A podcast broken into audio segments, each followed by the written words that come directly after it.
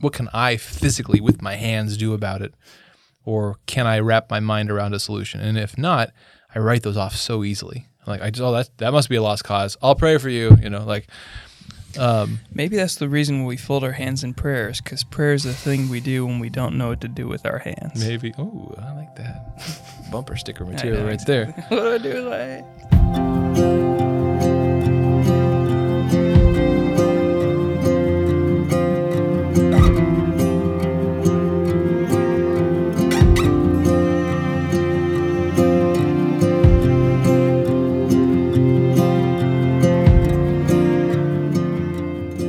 Welcome back to Deep in Christ. I'm your host, JonMarc Grodi, Chief Operating Officer here at the Coming Home Network International, bringing you another discussion this week about our daily task of growing in imitation of and relationship with our Lord Jesus Christ. Thanks again for joining me on this show. Now, this week, I, I have another uh, good discussion to share with you between myself and my brother, Father Peter Grodi. We've been talking a lot over this past year about the virtues, and uh, he was in recently um, over the summer. Actually, it wasn't super recently. It was a little while ago now. The point is, though, it's a good discussion about spiritual warfare, the spiritual battle. Um, I shared with him. Uh, I've been thinking lately about how I have this tendency. I talked a little bit last episode. This tendency to slip into this activist sort of life, where I, even in my prayer, I I end up very active, but not really receiving from the Lord. Um, and I also noticed my proclivity for, even though I can talk a good game about relying on uh, the Lord's power and talking about the power of prayer and the reality of the spiritual battle, I'm just noticing different ways in which my my action doesn't match up to my speech in that regard. And so I wanted to talk that over with him. Do I really believe in the power of prayer? Do I really believe that, as we see throughout the New Testament, that um, that that prayer is powerful and that again through God's grace because of his his will he chooses to work through our prayers through our sacrifices. Again that's all throughout the New Testament. The, the early Christians believed in that power and they acted it out. I don't know if I do the same so I wanted to get Father Peter's take on that. It was a good discussion. I hope you enjoy it.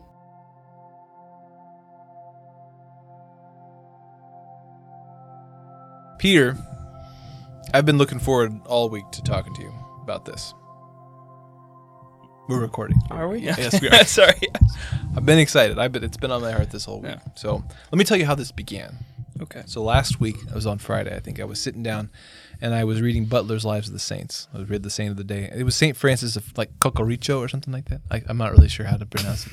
Somebody's really But he was one of How he was one of these you. saints, you know, a thousand a thousand odd years ago, more than that, you hmm. know. And sometimes you read these, these like brief condensed biographies of, of the lives of the early Christians and they're just kind of crazy people, right? You hmm. know, like their prayer, their fasting, their acts of penance, the just the crazy things they got themselves into, but their perseverance in the end. And I, I, I mean, there was a lot in that particular story, but one of the things that that jumped out at me was this guy and his companions, and how as a group, as a group of of brothers in the faith, um, the things they did, uh, you know, the, the penances that they did, the prayers they did, and how seriously they took the spiritual world, the spiritual battle that we're all in. And I, I, got thinking about that afterwards in t- context of my own life, in context of groups that I'm in, just about, you know, it's so easy as Christians to talk comfortably about, you know, oh, it's all God's grace and, you know, the, the reality of the spiritual world around us. And, you know, a, a few scriptures here, right? Ephesians 6 11. Put on the whole armor of God that you may be able to stand against the wiles of the devil. For we are not contending against flesh and blood, but against the principalities, against the powers, against the world rulers of this present darkness, against the spiritual hosts of wickedness in the heavenly places. Okay. It's no secret in the New Testament that Christ is calling us to recognize the reality of what's going on around us invisibly. Um, and it's it's so easy and comfortable to talk about that, but I just began reflecting about how there's such a division between that kind of talk and the way I actually think and act in my life.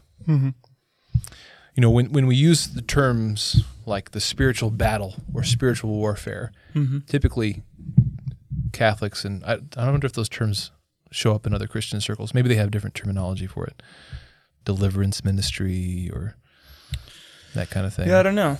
Yeah, I But think it, so. it tends to come up in the context of like extreme circumstances, like Mhm. when someone's got a demon in their house or they've got this terrible faith crisis. And so we're like praying for that. Another gate in the house. another gator. Another- but we tend to take the, this, or at least the- theoretically, we would imagine we would take the spiritual battle, the spiritual warfare seriously in those circumstances.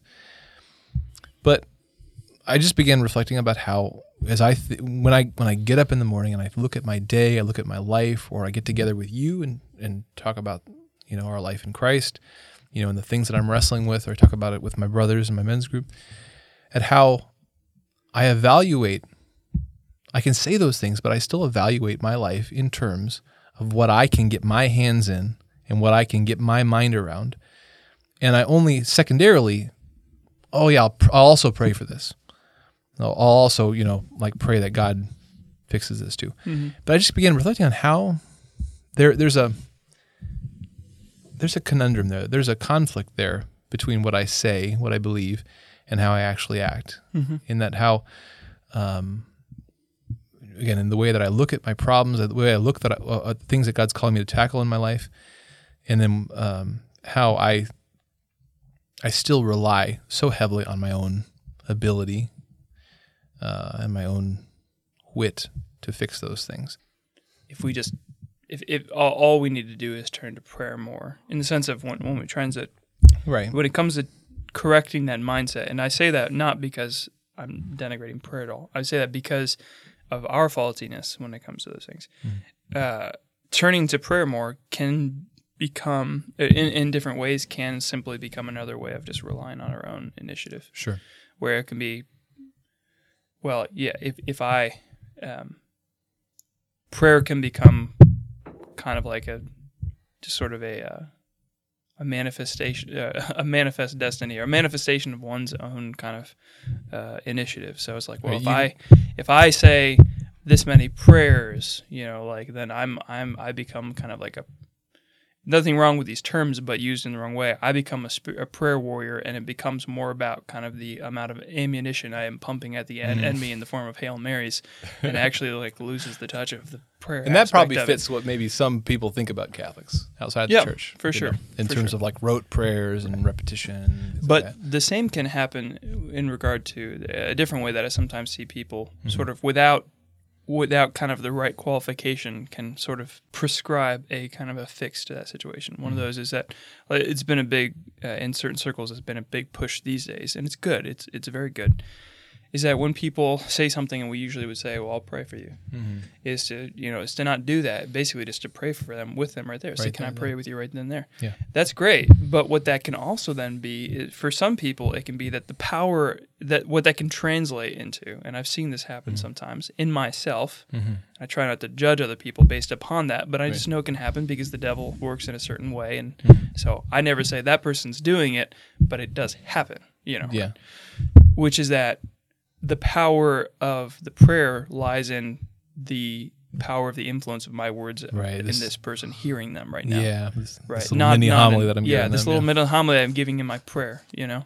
Right. Um, and so we just have to, yeah. Yeah. it- it- those are further manifestations of the fact that, like, yeah, we're, the way that we treat prayer isn't, so Right. the way that we often treat prayer is not the way. Yeah, there's a, Christ there's a lot of subtleties here. Yeah, those, those are definitely a couple pitfalls.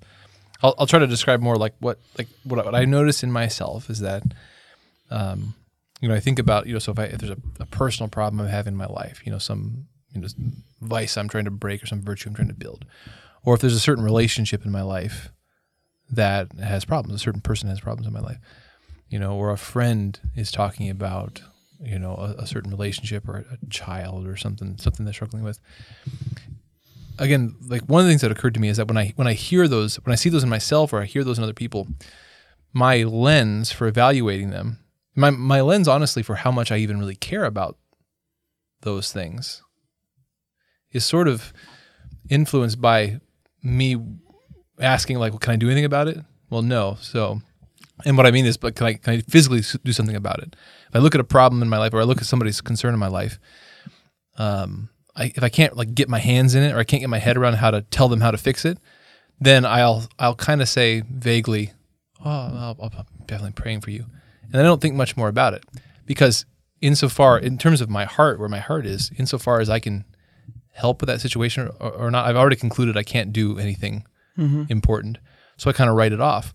And maybe I vaguely remember it in my prayer time the next day. Oh yeah, and God bless so and so, whatever.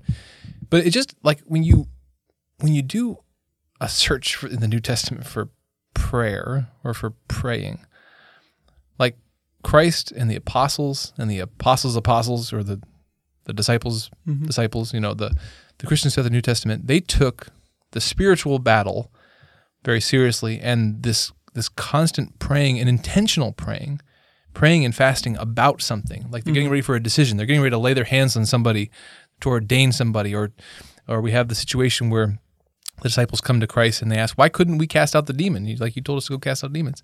And he's like, "Well, some some of them they you need they need prayer and fasting. Like it, it's it's and again, my point here is is just like an, it's so easy to talk about the spiritual battle, um, and the spiritual realities of of the things around us, but to not actually have that translate into thought and action. And so, I, I- one question I want to put out there, I was just thinking about all week, is like, is it true in a sense that all of the problems we see around us, inside and outside, and other people's lives, that in in some sense they're all spiritual problems before they're material problems in a certain sense. Hmm. Because even like the problems I have in my life, even that are purely physical, like I'm sick or I, I'm hurt or whatever. Well, what makes it so problematic is that I am not the sort of person who can suffer well. You know, sure. you know, like I, I don't trust God very well, and so I'm, as soon as something happens, I'm like, God, why is this happening? Oh my gosh, you know. Mm-hmm. Versus when I'm able to rely on God, even the physical problems, even the material difficulties we face, become opportunities for grace rather than for despair. Right. So, I, would you say? I mean, it seems like an extreme statement, but I'm trying to think about it here. Like in some sense, it's it seems to be in accord with what we see in Scripture and what we say all the time that the the the problems around us they all are spiritual problems in a certain sense, and um, we I, well I guess as I say it seems like we often put the practical first and use that as our lens, and then only secondarily, and I think in the end, almost as an add-on an afterthought, do we do we uh, see God's movement in those things and our and our prayer as our way of participating in those things as important. I see that in myself, and I'm wondering about it. You know, I was and I was thinking of some of the examples of people in my life who've, you know, they've got a family member who's going down a bad road, or they're they're, they're sick, and I, and again, I look at it through the lens of, can I do anything physically about this, or can I give them an, an advice? No. Well, then there's nothing really I can do about it. Hmm. So I vaguely pray for them, rather than, I mean, Christ tells us to to pray for what we need, to ask the hmm. Father for what we need, to to to ask and to seek and to knock and to have faith that the the, the Father will do something. We don't know what that is all the time, mm-hmm. but, but like this is, this is a classic Christian conundrum, right? Like Christ tells us to pray and pray confidently and mm-hmm. pray intentionally, and that it has power. Expectantly. Yeah, pray expectantly. I don't do that, Father Peter. What do I do about that? I don't pray expectantly, and I'm convicted. Do it. do it, man. just- stop. Stop not doing it. And do it. Let me write this down. Yeah, Stop yeah. not doing Make it. sure you get the number of negatives in there. That's appropriate because Not, not doing yeah. yeah. On one sense, we, if we really have to face up to that question, how can we say we could do anything? How can we? How could we answer any differently? Yeah. In sense of, I mean, like you know, if someone says, says like, should we pray expectantly? Should we pray expecting that God's going to do anything about it? And it's like, well, yeah, right, yeah, yeah, right. That's the right answer, right? Is a yes. But on the other hand, then it's like, but, but what about the times when it doesn't seem like God does anything about it? And then it's like, yeah, yeah, yeah. What about those times? You know, and it's like, well, Right. where do you stand on those? But, but that, yeah, for for us, it comes down to whether it's it's a faith problem in the sense of not just about. It's not a faith problem in the sense that we need more faith, and then if we have more faith, then God will do something. It's not a question necessarily of if we have more faith, then God will do something. Uh-huh. At least this is my conjecture about it. But Yeah. it's the question of do we do we have faith that God does things when we Mhm. pray, and if we do have faith that He does things when we pray, even if we can't see them, Mhm. then that should be the motivation to keep praying for it, Mhm. keep praying for things, rather than being the person who then like does it for a little while, you know, prays, you know, prays for certain people, and then it doesn't seem like God does anything about it. And so the next time something comes wrong, we don't necessarily make an active choice, but we sl- subtly just turn more towards what things do I need to do about it, rather than how can I pray to God. Uh, prayer needs to be the baseline. Mhm. It's the thing that we should be able to do about all the things, Mhm. while there's only certain things that we can actually take action about in our life. And so, because of that, there's a tendency to feel like our action is a more significant kind of portion, you know? Yeah, Because yeah. some things we only can pray about, and some things we can pray about and take action about. But the problem is that, yeah, just because it's the baseline, it's in a sense the easier thing. It's really not. It's very tough. Yeah. But it's very tough often to pray well for things. But but just because it's in a sense simpler, it feels less important. But it's not. You know? And part of what convicts me about this is that I've actually, I, I've had so many times in my life Mhm. when I actually have submitted and kind of like tried to take that seriously and pray specifically for something and expectantly ab- ab- about a situation that s- something has happened, you know. And again, it, God answers prayers in all sorts of ways. Sometimes you change, sometimes that person changed, sometimes sometimes the answer to prayer is just that like a situation that just seemed like a a, a mess, a muddle in your mind suddenly became clear when you finally prayed through it a little while. I think just about all the times in my life when I've really prayed expectantly about a situation, something happened. I don't think I've often prayed about those impossible situations because There's a fear. there's a fear. There's a fear that God won't show up. I think. yeah, There's and there's also a fear that God will show up. yeah, yeah. That for me, I know I like that in Mhm. situations. That one hand, there's a fear that God won't show up. That you know, if you kind of put yourself out there in front of Him, and He doesn't seem to show, that you'll just get angry and frustrated, and you don't want to get angry and frustrated with God. Yeah. The other hand is a fear that He will show up, and that, then that's going to require things of me, and that's Right. going to push me in a way maybe that I don't want to be pushed towards. He's going to answer in a way that I don't really necessarily like, and Mm-hmm. sort of a fear of uh, an unhealthy fear of God in the sense that he's he has his own will that is not my will. Yeah, And if I pray his will be done, it actually might be done. And Yeah. that's kind of scary sometimes. yeah, yeah. I've been thinking a lot about it this past week, just about you know when when something presents itself to me as okay, this this is a priority. I need to fix this, or I need to like this thing in my life or someone's life who's close to me. This needs attention. And again, convicted at how first of all I, I evaluate those things so frequently, just in terms of well, can I, what what can I physically with my hands do about it, or can I wrap my mind around a solution? And if not, I write those off so easily. Like I just oh that that must be a lost cause. I'll pray for you. You know, like um, Maybe that's the reason we fold our hands in prayers, because prayer is the thing we do when we don't know what to do with our hands. maybe. Oh, I like that bumper sticker material know, right there. what do I do with my hands? But he- but here's the other side of that too. So many of the things that I, I can kind of get my hands in and my mind around, I still throughout my life I go into and I remain in at a place of anxiety because I'm, st- I'm I'm relying on myself so much. And again, my, my one of my thoughts coming out of this was like, why why don't I start things in a, a different order? when I recognize a problem, and maybe I can widen my lens a bit or perhaps narrow it, my purview for the problems I consider to be the things I should be concerned about. Hmm. You know, even the situations in my family or close friends that I can't see a way through. I can't give any helpful advice. I can't like oh do something to fix. But if I if I if I reverse the order of things and I said, you know, first these things are spiritual problems before they're practical problems. And if if I took that seriously and I believed in the power of prayer and the expectant prayer and, and other things connected to prayer too, like I mean again we have the saints in the, the New Testament. They're constantly fasting about things. Mm-hmm. You know, they're fasting for each other or for an intention or to prepare for a thing. You know, our our acts of sacrifice, our acts of uh, abstinence and fasting for things, we can offer those not because our sacrifices on their own mean much, but because united to Christ, they have power, and that's Mhm. what we receive from the New Testament. If I took that seriously, then why wouldn't I start with those things from a place of how am I going to pray expectantly for this? How perhaps am I going to unite some of my suffering or some dis- discomfort in my life, or maybe maybe fast, you know, with this intention in mind? Why don't I start there, and then as a as a second step, ask Lord, and and in what ways might you be calling me to act or to speak in this situation? Mhm. How would that change the way I see things and the way I go about things, and perhaps the way that things turn out? Mhm. Because another thing that I, I recognize too is that when because I always start things from the other end, the reverse order. I, I think of how can I act and speak first, and then Lord, if I need any help, I'll pray for some help.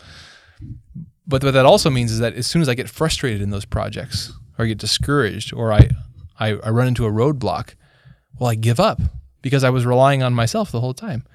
Whereas if I start it from a place of reliance on God, of saying, Lord, this is first your problem that I'm coming to you for help for, that I'm praying for, that I'm offering for, and only secondarily am I going to try to act and be open to the ways you might be calling me to act. I think I'd be able to proceed forward in those problems, and those projects, staying more prudent. And that's part of prudence here, right? Starting prudent, but then like as things get bewildering, as something happens you don't expect, to stay prudent, to stay tending to reality.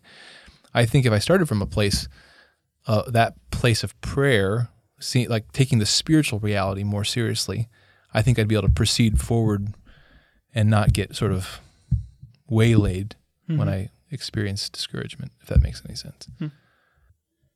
I'm always struck um, constantly and being struck over and over by the significance of, well, just of the liturgy.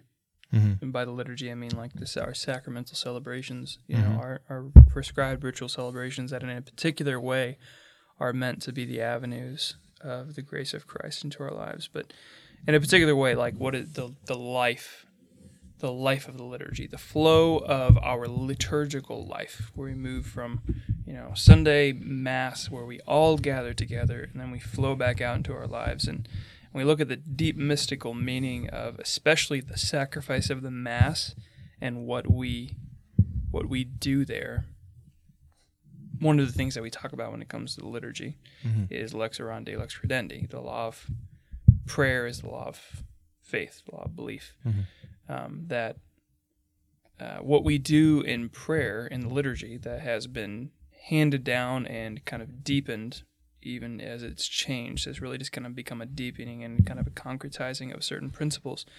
That those things they really they're not just sort of isolated kind of elements that only hold meaning in the liturgy. No the liturgies are meant to be kind of a high high points kind of our of our flow of life but they're supposed to flow back out into the real world the, the meaning of the liturgy is supposed to flow back out into the rest of the world and then the rest of the world is supposed to be then wrapped up and brought back into the liturgy. Yeah. Not in a sense of like letting them influence each other in the sense of kind of like stylistically. That's a whole other question. That's not what I'm talking about. What I'm talking about is the fact that the liturgy is supposed to be uh, the purpose of the liturgy and the power of the liturgy is supposed to be operative in normal life, and the things that we do in normal life should influence and be in a sense gathered together by us and brought into the liturgy to be transformed. Hmm. Um, I say all that because when it comes to it comes to this dialogue or this this conversation that we're having right now Mhm. about the dialogue of prayer and our own kind of activity and how to balance the one or the other or how to I don't even know how to like say exactly. It's not about Sure. balancing because it's just Right. I mean, we, we all know the answer to this is pray, pray more. But but you look at the liturgy, you know, what do we do in Mass? The point of Mass is we are bringing we are bringing our little offerings, right, the work of human hands, uniting them to Christ, who is the perfect sacrifice, and in His perfect sacrifice, the little frugal offerings that we can offer to God of our sacrifices in life. Yeah. You know, our fastings, our our pains, our sorrows, our even our joys and everything, you know, all that stuff that we try to offer to God and yet it looks so meaningless and so purposeless. You know, we bring that and we offer to God and we allow Him to do the work of transforming it, right? And Yeah. First and foremost, even though we bring that stuff there, the purpose of the liturgy or the main primary point in liturgy is the work of God mm-hmm. in that, not us speaking or us doing things. You know, Yeah. if we if we go to liturgy and we think that to participate in liturgy or to be present, if we think that the most important thing that we're doing is every once in a while saying a few words, if we think that's the main reason for having the liturgy, Mhm. we don't got it right. I mean, the main reason having liturgy is that Jesus is doing something, Yeah. a powerful thing there. We are just being kind of our small participants in it. Um, and it's wonderful. It's incredible and wonderful. But the point is that the law of the liturgical practice there, or the, mm-hmm. the meaning of the liturgical practice there, is not is not only just like okay, well that's how it works there, but then we go back out to our lives where we need to take it on ourselves. You know, really the most important thing that we can do is to, as we go through the week, we should sort of mentally gather these things, hmm. especially the people that we need to pray for. Yeah. We need to mentally gather that stuff, spiritually gather those things. And when we go to Mass, we need to take that bowl and we need to actually offer that to Christ and say, hmm. Lord, like this, I offer this stuff to you to be transformed. Right. You know, I offer these people these little things that I've tried to pray for and these little sacrifices I've tried to make and these people that have asked for prayer and all this stuff. And I'm just going to lay this at your altar, Lord, and um, and ask it that along with the bread that is turned into Jesus Christ, we ask, or that transformed and transubstantiated into Jesus Christ, I ask that this stuff be transformed as well. Right. This may be sounding all really, really Catholic, It is. but Sorry. and then and that's fine. I mean, that's where we're, we're speaking from here. You know, it is this this again as we believe as Catholics that I mean, hopefully all all of us Christians here would accept uh, the power of prayer and the fact that we need to pray expectantly. We need to pray with faith. I mean, Christ calls us to pray and ask confidently. You know, in ways that boggle our mind because none of us do it really really well.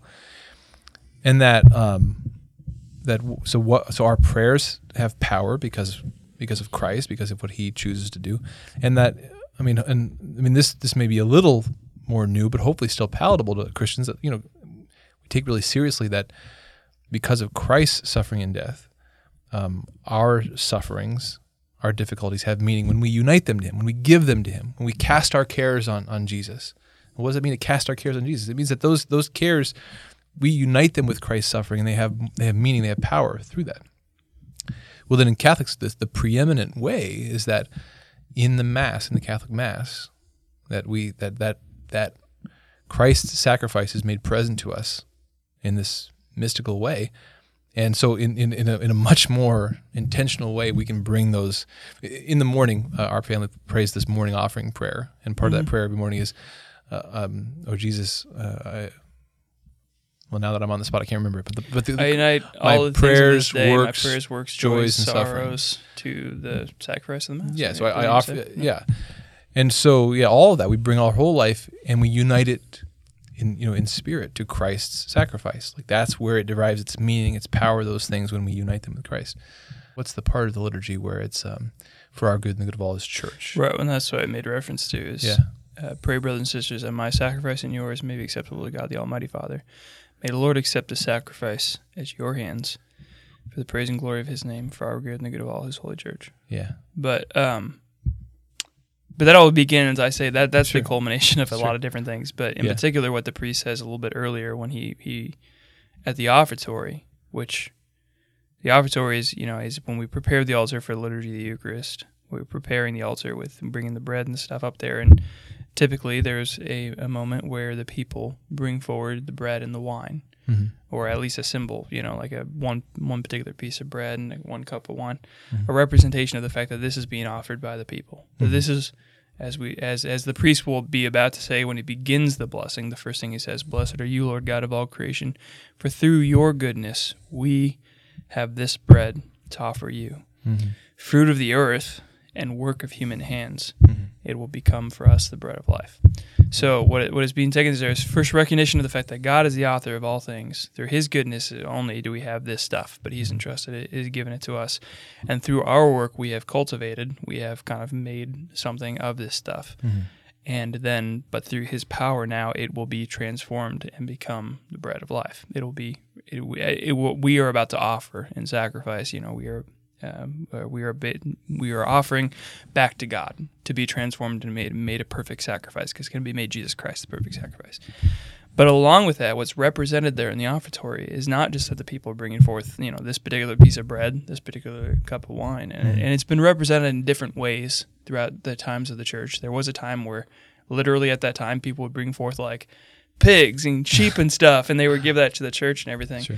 But what, what what's being represented there is what actually a Saint mys- a particular Saint Saul mystically, uh, when she was at mass, and she she saw at the offertory. Uh, uh, each each guardian angel came forward and carrying a bowl that yeah contained in it was like all like all of these things that were to be offered to Christ, to these prayers and petitions and these sacrifices and all this different stuff. Their lives and was brought to the altar and was set at that altar.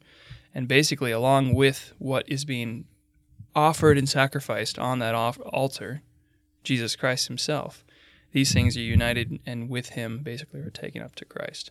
Uh, we, the Feast of Corpus Christi this last Sunday, for one of the masses we used incense, and I was reminded again why I love using incense. It's not just because it smells really good, um, but it's because like every time we incense something, it's a recognition of a few different things. This incense is a symbol, is a very powerful thing. One is just it, because of its smell, it all automatically kind of like if we use it enough times and you kind of smell it as you pray, then every time you smell It's it, you're brought back into Well, yeah. it's a cue. Yeah. But the in you know in the Bible, the Psalms talk about let my prayers rise to you like incense, O Lord. So there's a symbol of there being uh, a rising of our prayers to God, Hmm. right? The other one is that it, it it it obscures things because of the smoke, and that helps to remind us that there's a great mystery going on here that we can never fully see. Mm-hmm. So we incense things in liturgy in a particular way. Um, we incense things in liturgy when we are preparing them to be offered to heaven, when we are representing prayers, kind of lifting things to heaven, and when we are obscuring things. Mm. So you think of the significant times in liturgy when we incense stuff. We're going a little off topic here, but if you're okay, I'll Go. continue. I love Plunge this ahead. This is good. Yeah. Yeah. So at the beginning of liturgy, when we're about to start the the, the whole mass, the priest begins by incensing the altar all the way around the altar. So automatically he's giving, uh, he's reminding us, right, that right that there's a great mystery that's about to begin here, surrounding the altar with this mist, with this smoke, to remind us of the great mystery, but of also of basically we the priest being the representative there and kind of being the one who is gathering the prayers of the whole church is one of the reasons the priest stands in the orans position and The, why he goes the back and forth. position, right? That, that's that. Yeah, and so that's one of the reasons he goes back and forth like this. Oftentimes, you know, is it, it there's a sense of a gathering of the prayers of the people. Um, so he begins that, you know, in then it's representative of the prayers. But the next particular time is at the gospel, the the word, the word of word of God in Scripture, which is a huge part of the liturgy and a huge part of our faith, is smoke. You know, is given incense Right. to mist that, to give, present a sense that there's a great mystery even in the words of God, a hmm. great a, a sense that even though these words are familiar to us, they should never become so familiar that become boring. That there's there's the power of God in those. Yeah. And the next time, probably the most significant time, right, is that once we've prepared the altar, we've all the bread and the wine is on the altar, and we've had the offertory, these symbols of the things in our life that we are offering to God, that we are putting on that altar to be transformed, just as the bread will be transformed into the body of Christ. So we ask that our things be transformed and offered and lifted up to God. Mm-hmm. And so on the bed of our prayers, you know, these things are these things, these people that we have asked us for prayer, these things that these little sacrifices that we have made that we want to offer up to God, all that is is lifted up on the bed of our prayer. That's essentially kind of culminated in the high priest Christ himself who who intercedes on our behalf, right? So mm-hmm. we incense around the altar, and on this bed of incense, the altar is like lifted up. Mm. I mean, all the stuff on the altar is lifted up to God, you know, in, in symbolically. And so I was like going around incensing altar. I was like, yeah, like this is it. It's so beautiful symbolically, and it it just it hit me again. It just reminds me like this is what I should be reminded of every time. Well, and we appreciate again that that things can are are both symbolic and efficacious. And that's what's interesting about the mm-hmm. sacrament. Sometimes, you know, like and obviously a, a common apologetic point here is whether the Eucharist is, as Catholics believe it to be, the the body and blood of Christ. You know, taking him very seriously as, as his words in the gospel, and, and the contention being no, it's it's merely a symbol. Well, we wouldn't say that it's merely a symbol, but we wouldn't say it's not a symbol either. Like there's there there is symbols throughout. I mean, the, the bread and the wine. There's something symbolic about that certainly, and there's something symbolic about mm-hmm. you know the again I- the the incense and all that the interplay of these different symbols.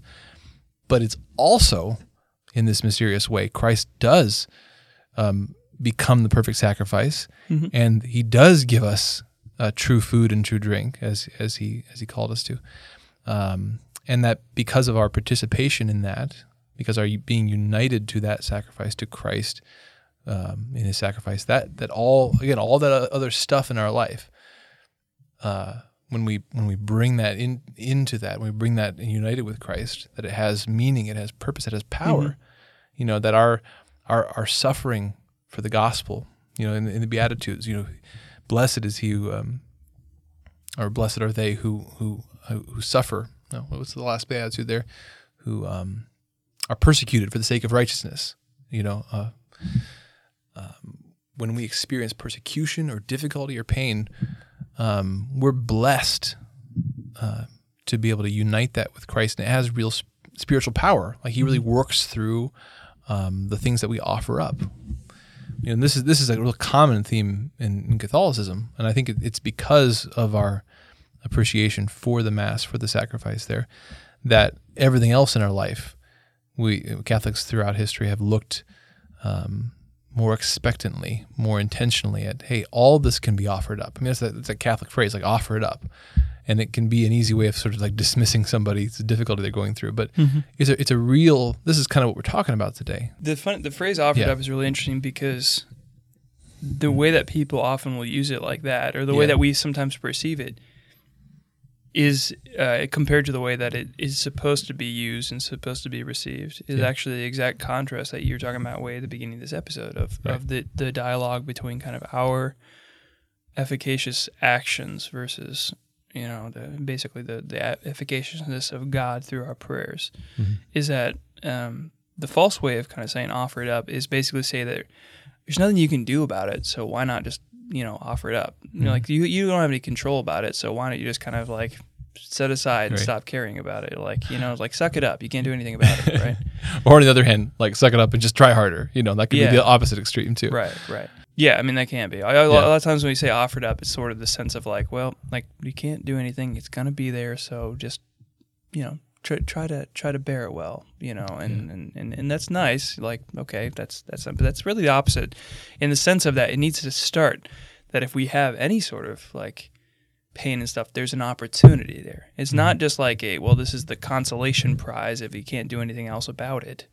You know, uh, we should be able to we should be able to offer a pain even a pain and sickness even as we try to treat it. I mean, mm-hmm. it's, it's you know, it's it's not about that, and it's it's not about just like as kind of a last resort. Then we sort of offer it up to God and ask Him to help us to bear it well. It's we do both simultaneously, but but that should be the starting point. Is that as you said, th- th- that's part of the beauty of the of the, of the reality of the cross is that Christ has transformed reality itself such that we are actually able to do things like offer up our pain, which would have been meaningless beforehand. There's no purpose to it. There's no good that can be brought about it. There's no redemptive aspect to it at all until Christ transformed it by his cross. St. Paul writes later in Ephesians, um, a little bit later from from where I read earlier, pray at all times in the Spirit, with all prayer and supplication. To that end, keep alert with all perse- perseverance, making supplication for all the saints.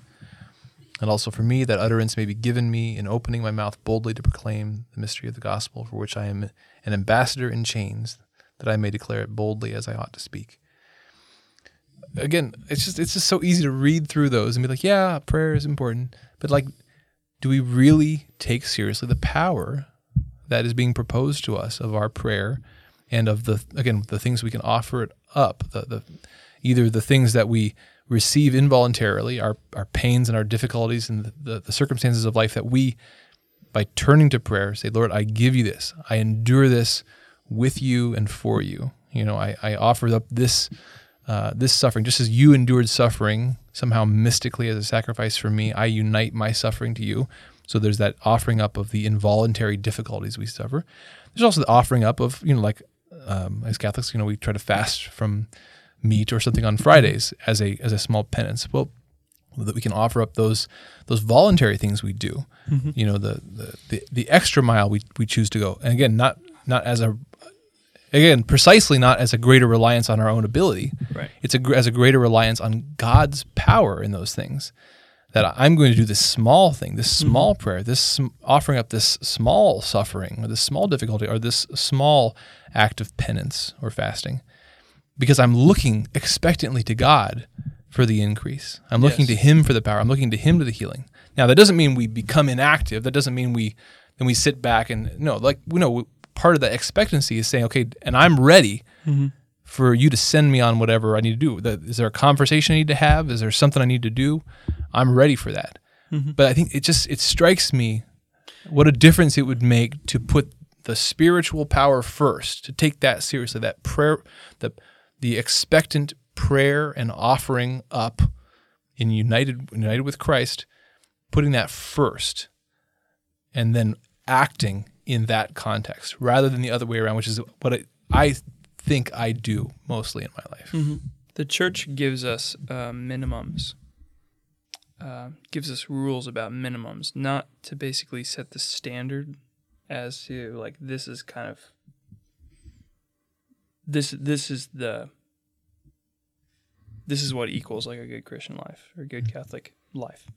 It sets the it sets standard minimums because that both reminds us of the significance of the thing and reminds us to try to make make our own kind of inroads into those things in a more consistent basis. So, mm um, the church asks us to go to confession at least once a year. mm The church asks us to receive the Eucharist at least once a year. mm We need to go to mass every Sunday Mm-hmm. But we have to receive the Eucharist at least once a year. There's reasons for kind of that distinction of those two, but that's kind of the minimum, right? Mm-hmm. There's there's there's reasons for those minimums, and they're not insignificant as minimums.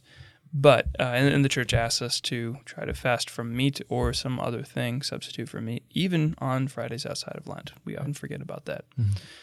But the thing is that the the church sets those minimums not because like, okay, that just all right, so we have a checkbox of making sure we do that. You know, like, oh, on this date last year, coming up in three weeks, I went to confession, so I need to go to confession now between now and then. Then I'm good for oh, another my year. taxes are also due too. Oh shit! Add, add both those to the to do list, right? Yeah, maybe I can do them at the same time. um, maybe my penance could be the, the taxes. So I offer up the taxes. I offer oh, up the boy. taxes. So government. um, the point is that those are there on one hand to to set the minimum, you know, so that we we do have a bit of a barometer, but not to set the endpoint of mm-hmm. where we should kind of be moving forward. Right. Because that can look that looks differently for different people's lives. Mm. Um, we often we kind of know that sort of instinctively with the Eucharist. Mm. Like we're all like, well, yeah, like we should obviously we should we should try to receive the Eucharist more than that, and we should, why would we not want to? Yeah. Um, fewer people maybe have a sense of that when it comes to confession, but it, it's growing, and, and more more people uh, who take their faith seriously recognize the power of that to receive confession more often. But often, we've forgotten even about the minimum when it comes to what the church asks of us when it comes to fasting. Right. You know, on Fridays, um, and frankly, that's just the minimum. You yeah. know, um, the idea of living, trying to live kind of an intentional, intentionally kind of penitential or ascetic lifestyle mm-hmm. that that actually incorporates a plan of fasting, not just because like, well, we just need to fast from something, you know, like, but yeah. but that there's there's a purpose to it, you know, for as Christ says, you know, for for driving out vice and demons in our life and in mm. the lives of other people, and, and, and being a a sacrificial offering that has redemptive and, and, power of grace from Christ in their lives. And that's know? a fascinating thing here. Again, what I, we've t- we've been talking about virtues. We, have been talking, you know, because to some degree, like we have to focus practically on what do, what do I actually do. I mean, get up in the morning, I have to do stuff. You know, um, I, I, certainly I am relying on Christ. I'm relying on prayer, but I have to do stuff in my life. So there, you know, we we have to talk about the practical. We have to talk about virtue. We have to talk about discernment. Um, and we've talked a little bit about fasting and temperance and some of this self control type of stuff.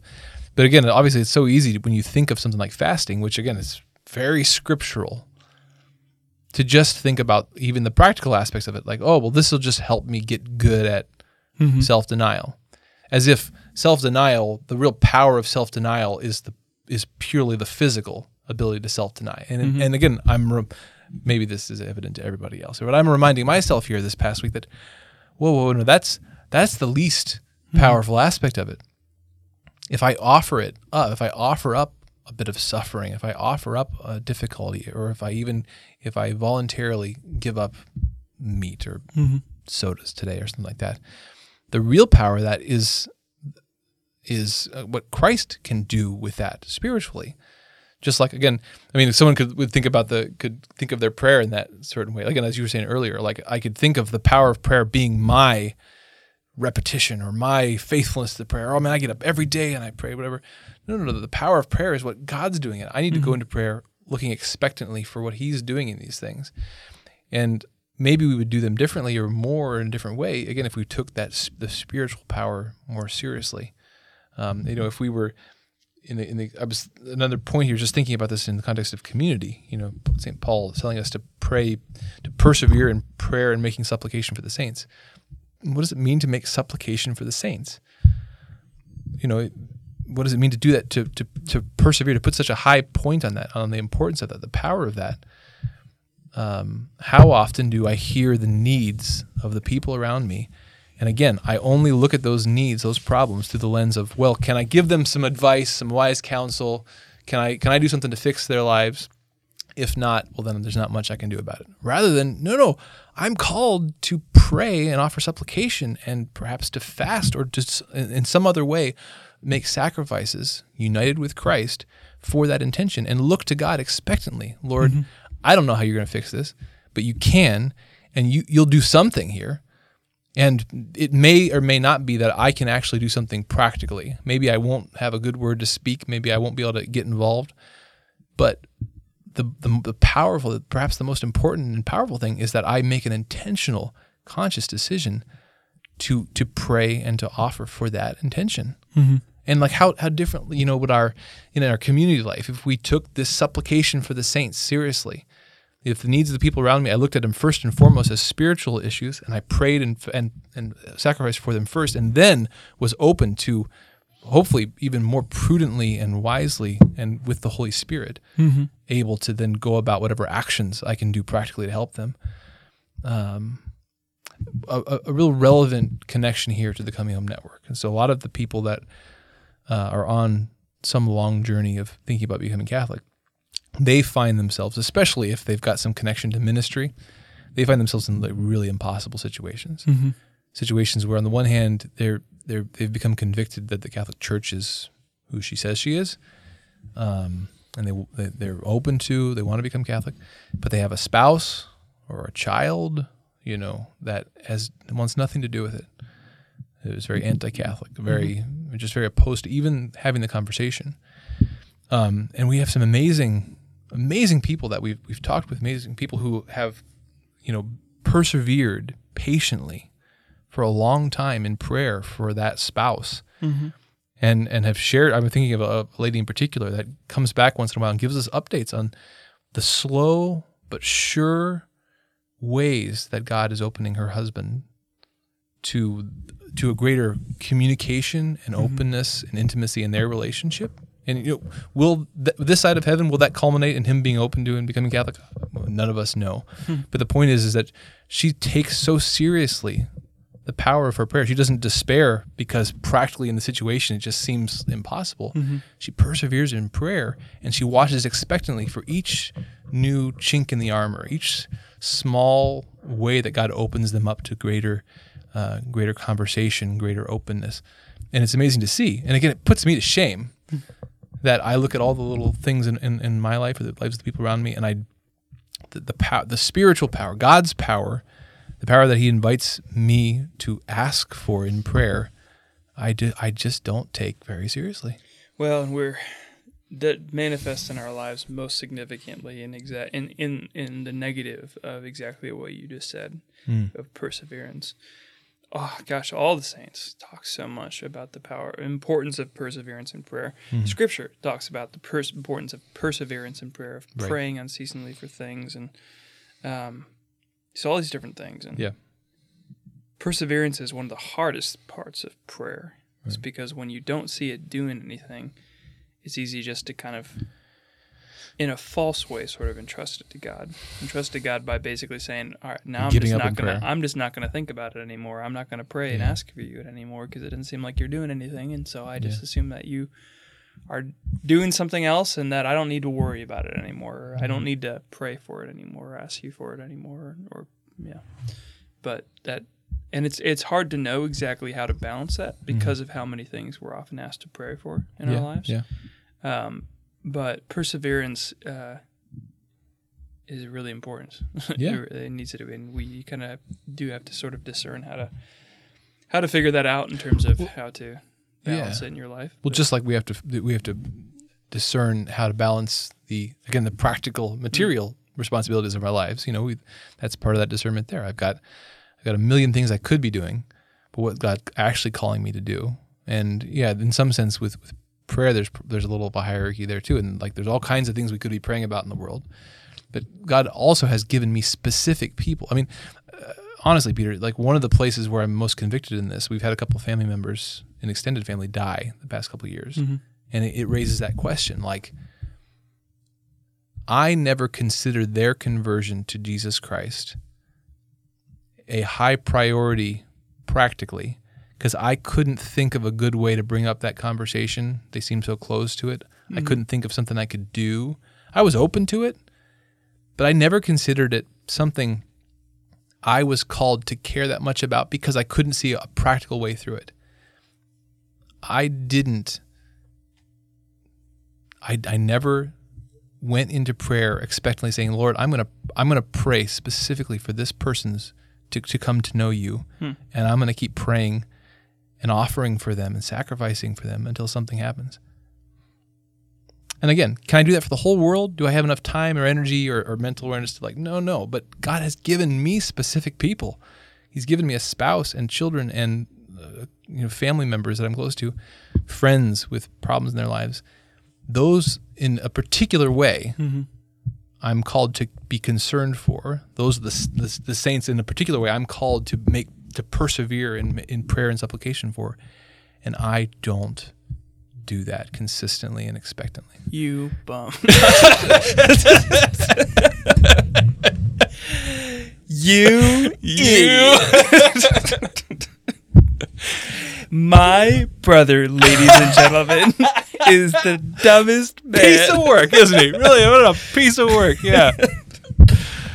yes. Well, that's how I've been feeling this week. It's just Yeah. like I, I, I've been taking that itself to prayer. Like, Lord, I want to take this seriously. You call me to pray expectantly. You call me to ask, to seek, to knock. You tell me that some demons can't be driven out without prayer and fasting. And all the saints and- Saint Paul throughout the New Testament, you know, is calling us to prayer and persevere in prayer. But do I take steps to really take that seriously. You know, the next time I, I encounter a problem, you know, or I, I, I'm, I'm asking, what should I be concerned with today? What should I work at today? Do I take seriously what Christ has invited us to, which is to participate in um, in offering our lives, in offering our prayers to God, expecting that God does things, that He will make a way, that He will heal, that He will convert, that He will help. Um, all those petitions in the Our Father, you know, um, we, we pray in the Our Father the petition, you know, that um, hallowed be thy name and thy will be done and thy kingdom come on earth as it is in heaven, but also give us this day our daily bread. Forgive us our trespasses as we forgive others. So the Deliver thing- us from evil, you know, the one, like thing, the one thing we have to be careful of, Yeah. though, too, is also not to imagine somehow that that like God's effectiveness is going to be determined by kind of the fervor of our intentionality, Right. in the sense of like, don't feel bad if the if someone has asked you to pray for them and like in the last three weeks, like they asked you to pray, they asked you to pray for them three weeks ago, and the last three weeks, four or five times you've in times in prayer you've been like, Hmm. oh, you know that person asked me to pray for them, I'm offer up to God, and like Yeah. that's all you give. Mhm. You know, you you didn't fervently sweat over thinking about them as you were praying everything. Right, that's not what we're talking about. No, no. And that's frankly like in that little beautiful moment that you did that, you offered up Mhm. to God. That there's a gem right there. There's a Yeah. real gem. And frankly, with the number of people that ask, often ask us to pray for them, oftentimes it's all you can give. And yet that is significant. And it's one of the things that dad kind of taught me to do, Mm. but I've also heard many, many times since, and it's something I try to do. Mhm. It's actually in the prayer of preparation for that priests can pray before they pray the mass, Hmm. um, which is that you can offer up just everyone. You just me- mentally basically say, offer up to everyone that you have promised to pray for Yeah. um,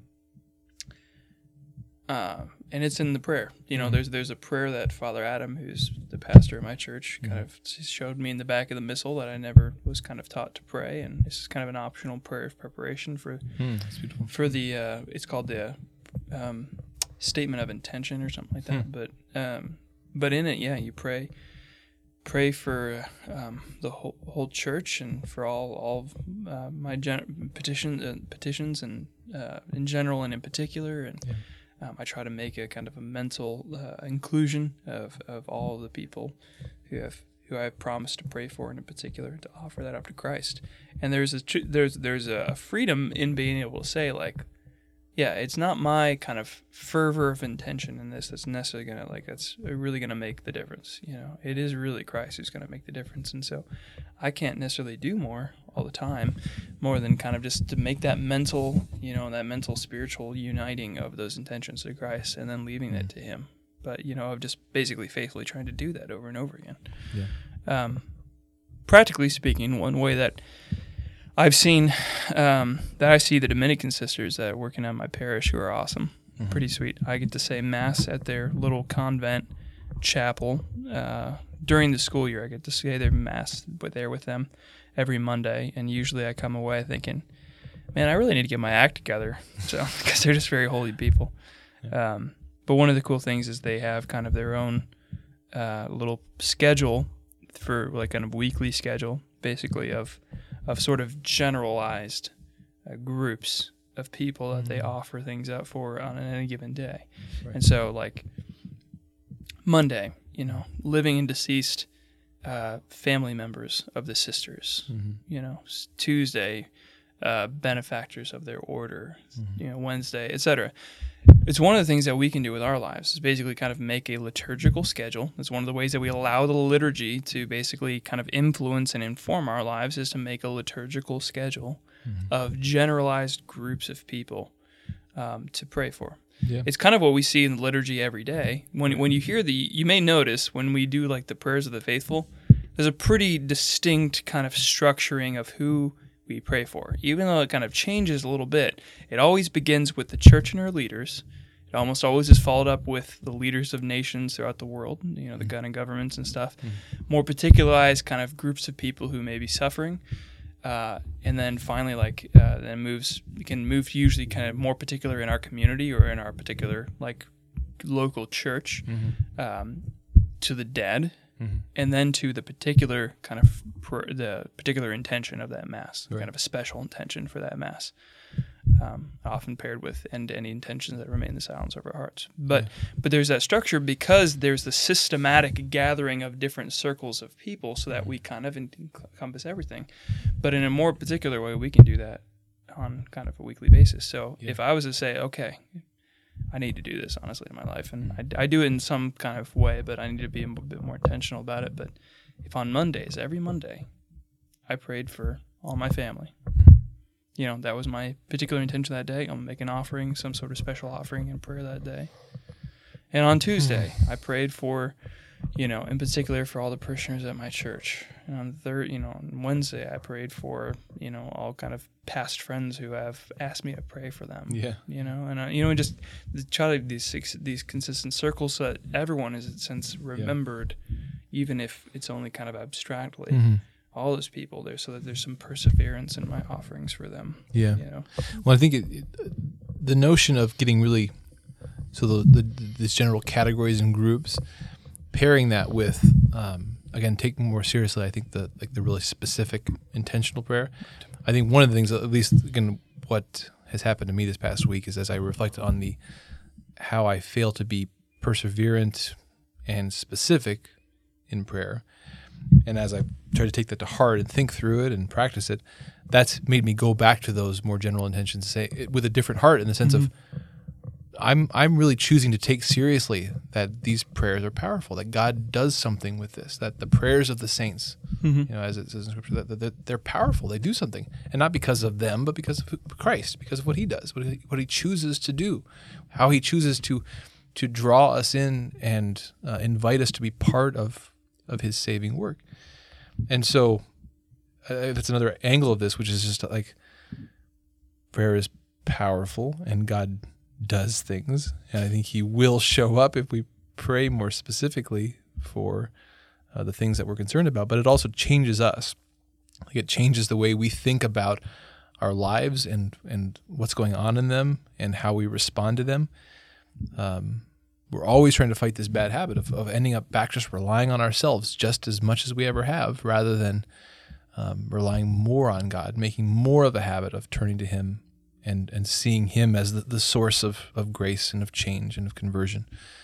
And so I it, it, you made me think about that earlier. The law of prayer is the law of belief, the lex orandi, lex credendi. Well, if we can't, if we don't, um, Christ calls us to have greater faith. Well, maybe the, the way we have greater faith is by practicing that in prayer, practicing putting that faith in in His power. So. Hmm.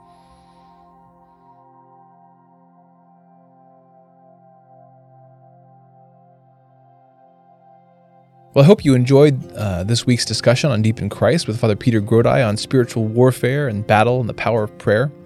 You know, in the Coming Home Network, we put a high priority on on inviting people to share their prayer requests with us, and we, we pray for them as a team uh, every day here at the Coming Home Network.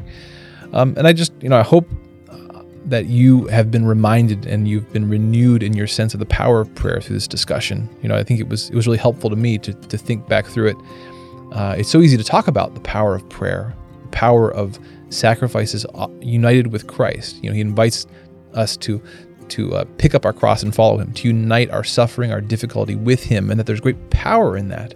That if we seek and we knock, that the door will be open to us. Um, but it's just interesting to recognize that in so many ways we got to keep turning our instincts around, retraining ourselves to really take that seriously in our habits and our actions, in the way that we we go about uh, addressing problems in our life or fixing things that need fixed or, or doing the good works that God calls us to, but also even in our in the lens with which we evaluate those things. Are we evaluating them pr- primarily in terms of our own efforts, our own abilities, our own our own ability to, to already see a solution to the problem, or are we evaluating them in terms of Lord, what do you want to do in this situation? What, with your power, and I'll cooperate in whatever ways that you want me to cooperate with, what do you want to do in this situation? What do you want to fix? Um, and uniting ourselves to that in, in whatever way we can. Again, sometimes the only way that we can uh, address a problem is through prayer and, and our, our offering.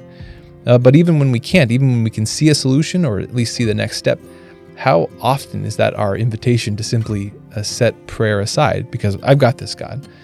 Rather than staying um, just steeped in prayer in our lives. And again, so in the in the context of the Coming Home Network International, we have lots of people who are at difficult places in their spiritual journeys. You know, they've been convicted that they they need to leave their ministry, or, or, or maybe they're not quite ready to become Catholic yet, but they're they're at least convinced that they have to to dig deeper and, and maybe find uh, the truth about the, their Christian faith, some the truth about some theological problem that they've been wrestling with, or some doctrine that they realize now they maybe haven't understood properly. Wherever they are in their journey, wherever you are in your journey, you know we face these struggles, um, and we certainly we're praying about them, and we're inviting others to pray for pray for them. Uh, and I hope that you can continue to do so. But as a community, let's lean more into those prayers. You know, let's let's give God more trust. Let's give Him, uh, let let's trust in His promises even more than we have. That He does have a plan. He does have a purpose, and that our prayers united with Him and our our sufferings united with Him have great power uh, because of His because of His sacrifice. Uh, so again, I hope that was a helpful reminder to you. It was good for me to talk to Father Peter, iron out those thoughts a little bit, um, and again, I just hope that it was uh, edifying to you in some way. Thanks again for joining us for this episode of Deep in Christ. Uh, as always, if you are someone who's thinking about becoming Catholic or asking questions, or maybe you're you're new to the Catholic Church, you you've joined, but you're you're trying to find your place, trying to learn learn the ropes a little bit. Hey, this is your community. This network is your network, the Coming Home Network. Please go to chnetwork.org, check out the resources there, join the community, the online community, you know, where there's a whole bunch of people just like you who are walking this journey together. Thanks again for joining us. Talk to you next week. God bless.